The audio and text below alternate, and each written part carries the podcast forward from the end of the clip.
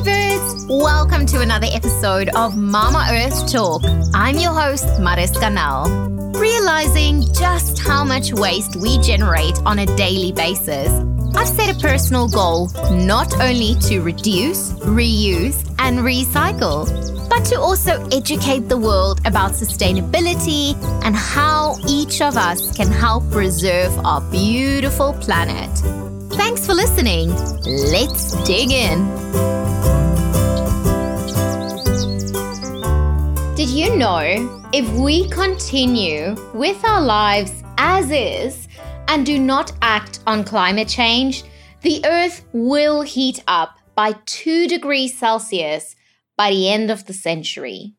Our guest today is a medical doctor with over 20 years of experience. He's also a speaker, writer, and he devotes his time focusing on global environmental issues as a passionate climate activist. Crazy birds, without any further ado, I would like to welcome Dr. Bruce Becker. Welcome to the podcast. Thank you. It's a pleasure to be here. How did your sustainable journey actually start?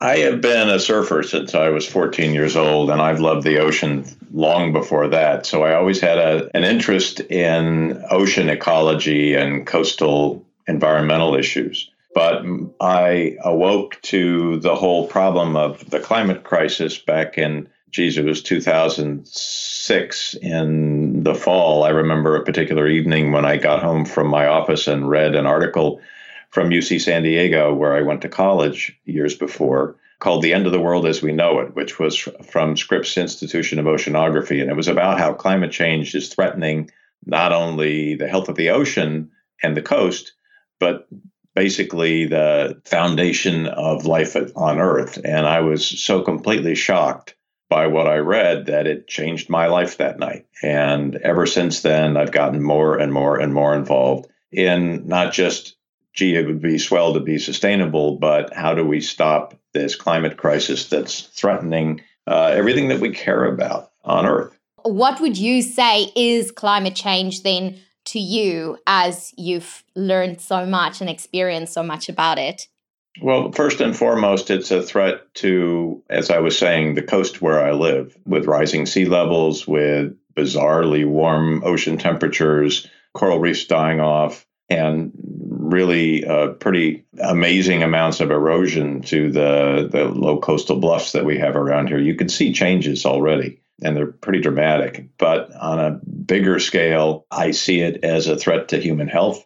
Given what we're learning, it's already having a big impact on health, and it stands to grow even larger and more dire as we go forward. So it just makes it imperative, I think, that more and more of, of us get involved and stop this problem before it threatens not just the most vulnerable amongst us, but all of us. Definitely. And we've definitely gone from this issue being a climate crisis to now being a climate emergency. And how is this actually affecting our health?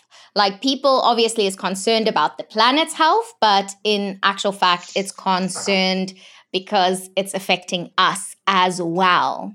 Well, those aren't two separate topics. I think it's really important for all of us to realize that the balance of nature is something that we're a part of and are completely dependent upon. We need nature to grow our food that we survive by eating. We need nature to provide us shelter and a, and a livable external environment so that there's no separation. I actually don't even like the word environment because it suggests that there's a separation between us and nature. We are, as I say, completely dependent upon and, and involved with uh, with nature. So what grabs the headlines are the weather related emergencies, the superstorms, where you have downpours of an immense amount of rain in very short periods of time, or very, very strong storms with winds just sort of off the charts strong wind gusts and raging fires that are uh, immediate threats to health in terms of injuries and deaths. But that's, to coin a phrase, the tip of the iceberg. It's a far bigger problem than that. That those kinds of extreme weather-related injuries and fatalities are a very small part of how climate threatens health. On uh, a broader scale, it changes uh, infectious disease patterns. For instance, we know of certain illnesses that were previously isolated to a narrow band of uh, tropical climate that are now being seen in much broader areas. In the US, we have West Nile virus, which wasn't even seen here until about 1998 in an isolated area in the Midwest in the northern part, but now we're seeing it throughout California. And this causes hundreds of cases of illness a year in California and more than a few deaths. And the numbers seem to increase, if not annually, then over time they've, they've increased a lot. Other infections that don't get much notice, like something called valley fever, which is a fungal infection. The official name is coccidiomycosis. It's a lung infection, but the numbers have skyrocketed as we've had increasing drought in the Southwest. So, infectious disease, we could talk about, I'm sure, for the entire interview, but moving to other impacts, there are certainly serious health problems caused by the increase in heat that we have seen in many areas. And I think where you are, it's particularly noticeable. And there are even some some parts of the least where it's not even considered livable to be outdoors for more than a short period of time. Also, aside from extreme temperatures, there's simply warmer average temperatures, lack of nighttime cooling. Uh, all of these have significant impacts on human health as well. Beyond that, there are various forms of air pollution that are significantly worse due to the shift in the climate. And I think it's really kind of important to point out to your listeners, too, that although we're oftentimes not talking about a big change in temperature, you have to remember that another natural system that we understand a bit better than the climate is the human body. And when our bodies heat up by just a degree or two, we certainly feel a lot less well. And in many cases, if that goes on for any length of time, it's a real threat to the balance of our own health. And you can start to see systems shut down within our bodies related again to these relatively small changes. So, as I was saying, after heat, there are types of air pollution that are linked to climate change that have caused an increase in premature deaths for a variety of causes, people that have underlying heart disease or lung disease. And beyond that, we're seeing some rather alarming effects on pregnancy in the US. Certainly not just concentrated in the US, but that's where a lot of the studies have been done, looking at the effects of heat and air pollution and seeing very concerning increases in things like premature birth and low birth weight and even stillbirth that are related to these. And then underlying everybody's health, something that climate change directly impacts is our food supply and also the availability of clean, fresh water. We need those in order to maintain our health wherever it is that we are. And climate certainly threatens those, and in many cases has already affected it. So we could again talk about a lot of these things in a lot more detail, but I think that gives you a, sort of an overview of the kind of challenges that we're facing that need to be addressed. Definitely. And I think, especially where you are in California, you know, it is at the moment, it's fire season. 2018, California has seen the most destructive fires recorded with about 1.8 million acres burned. Like, what effects does that have on people currently living there, you know, during this whole fire, as well as after everything's kind of settled and they have to go back into their homes and their communities, what health effects does that have? Well, aside from the risk of being in an area where a fire is burning, and uh, those fires are behaving in many cases quite differently and more aggressively than fires have in the past. We're seeing really drastic changes in fire behavior and it's not just California. It's not certainly Southern California. It's across the state. It's across the the Northwest as well, and up into Canada. Australia has certainly had horrendous fires, uh, unprecedented types of fires. So, aside from the immediate risks of being in the fire zone, with fires acting a lot more dangerously than, than they used to, and people literally not being able to get out in time because of the the extreme velocity that these fires are traveling with now. There are the sort of things that uh, happen as a result of the fire to the air. We were talking about air pollutants. We're talking mm-hmm. about fine particulates and coarse particulate matter that people inhale in their lungs and carbon monoxide, which is a odorless poison gas, ozone, and a lot of other toxic pollutants. Important for, again, your listeners to appreciate it's not just right around the fire that these things occur, but oftentimes the winds can carry all of these really noxious chemicals for tens or hundreds of miles from the fire zone. And these can impact people at a distance and for several days to weeks after the fire itself has been put out. We've also seen now that one of the ways in which fire has changed is that fires used to last on average, the large fires, about five days.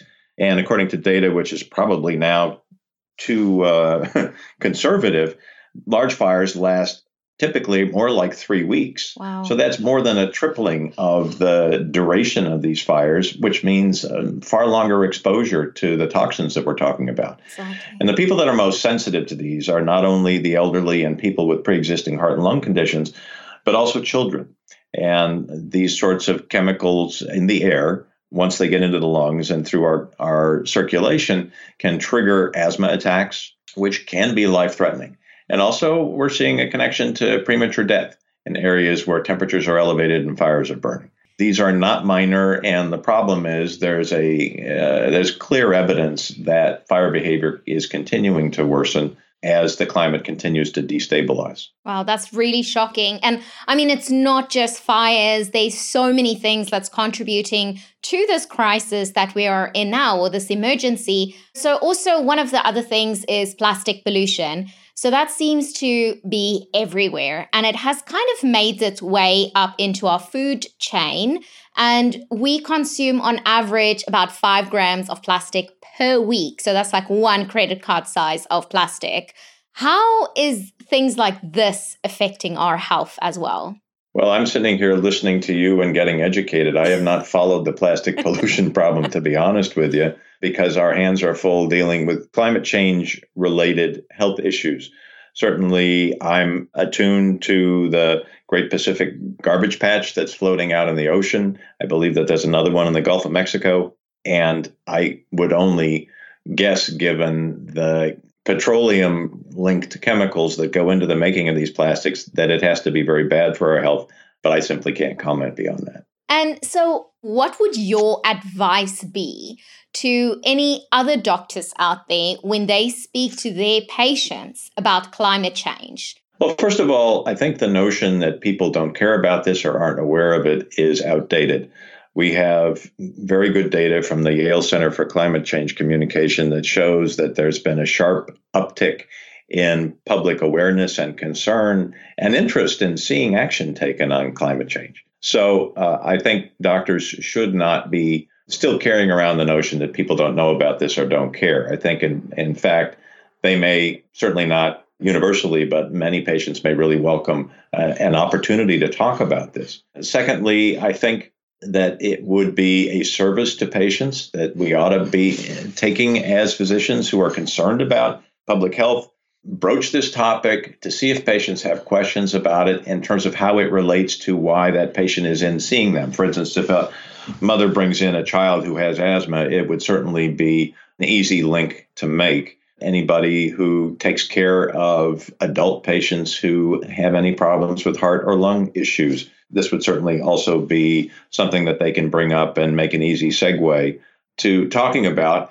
And I think it leads naturally to the idea of prevention. Uh, if we know that heat waves or air pollution from fires, air pollution is certainly worse in areas of a city where there's a lot of industry or a lot of fossil fuels being burned, uh, helping patients understand the link between climate and uh, those pollutant exposures and their own health might help them prevent uh, having a problem down the line by avoiding certain times of day and certain areas. But I think on a bigger scale, it's really important for doctors and all health professionals to understand that what science is clearly indicating is we need to tackle this problem. We can't leave it for other people, for politicians, certainly, and for anyone else who has maybe a more short sighted approach or less concern about the health of the public.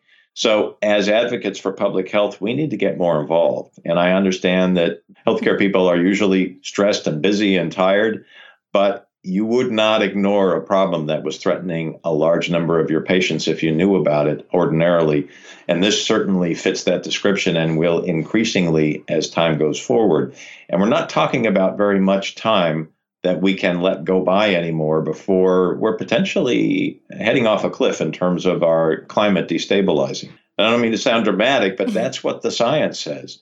And as we so well know in medicine, a patient doesn't have to understand that they're facing a life threatening illness, nor have anticipated it, nor be in agreement with it to still be in a really difficult situation. They need to face their situation. We need to face where we are, become uh, not just Uh, advocates about stopping the climate crisis with our patients and educating them about it, but carving out some time, given the degree of this threat, to become more involved in our communities. It's really at the local level where we can begin to make changes that can spread to statewide action or even go up to up the chain to national action wherever it is that we are to make the kinds of changes that will will significantly lessen our risk.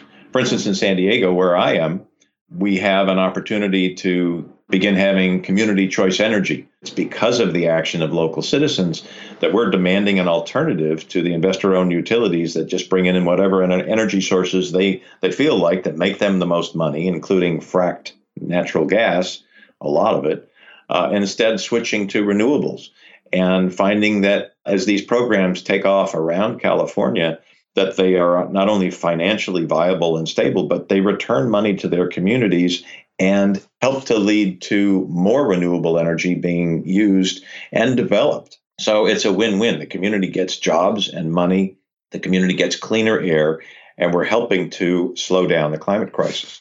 So each of us can actually make a difference. We just need to get more involved with our communities as well. Well, I think it's important to point out that the things we need to do for climate change are going to take a while to have an impact on that problem. However, cleaner air and cleaner water are uh, immediate benefits of a lot of these changes. For instance, switching over to community choice energy and using more renewables to generate electricity. As soon as you do that, you stop burning nearly as much gas and you're going to get benefits to health, all kinds of people in that vicinity immediately. So these are really kind of positive changes. This is not, you know, do this and do the right thing and hope for the best. This is do the right thing for ourselves as well as for everybody else, do the necessary thing and see the benefits right away. And what would you say has actually been one of the most important decisions that you have made around Mama Earth? I think that would have to be to get more involved. Instead of that being a downer and a burden, what I have found is an amazing number of people who are on the same path, who care about other people, who have a positive outlook on the future, who are embracing change as long as it's done smartly. It's only added to my life. I've had amazing experiences. I've met some very, very well known and widely respected people I never would have met otherwise. I'm getting a great opportunity to talk to people like you and your listeners. So I'd say one of the best decisions I've made is that I'm a part of this problem and being engaged with it has led to really positive things in my own life. So I wouldn't trade. I mean, I wish we didn't have this problem, but I wouldn't trade my participation for any amount of money or any other kind of reimbursement. This is, to me, the gift that keeps on giving. Awesome. And we're going to move into our final five. So the first one is what is one social media account or publication that you follow? I have a Facebook group here in San Diego. It's called Climate Action Now or CAN.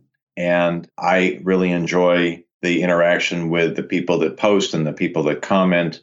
And I learn a lot from those people. So, what I like about Facebook, with all of its downsides, is that it has been a source of community for many people across the activist groups in town. And uh, I find it another source of inspiration. Awesome. And what is your hope for Mama Earth going forward? I want to look beyond the problem of the climate crisis to the sort of uh, world that we could create for ourselves, the kind of future that we really want to have my hope is not just that we stop things from getting worse as soon as we can, but that we make a future that is even better than our best days before us. For instance, one of the things I do is I drive an electric car. I've had one for five years. I've actually had three of them now. And I love driving those cars. this is a good thing to do for the world.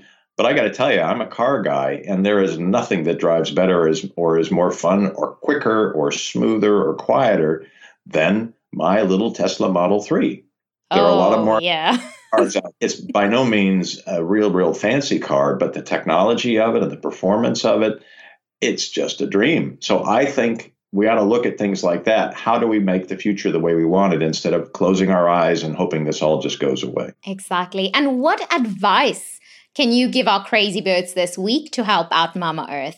Look locally in your community for issues that are being decided, perhaps through city council or whatever form of local government you have access to, that would be moving that community towards greater sustainability and addressing the climate crisis and get involved with those even if it, all you do is show up to meetings and maybe make a statement when there's an opportunity to do that.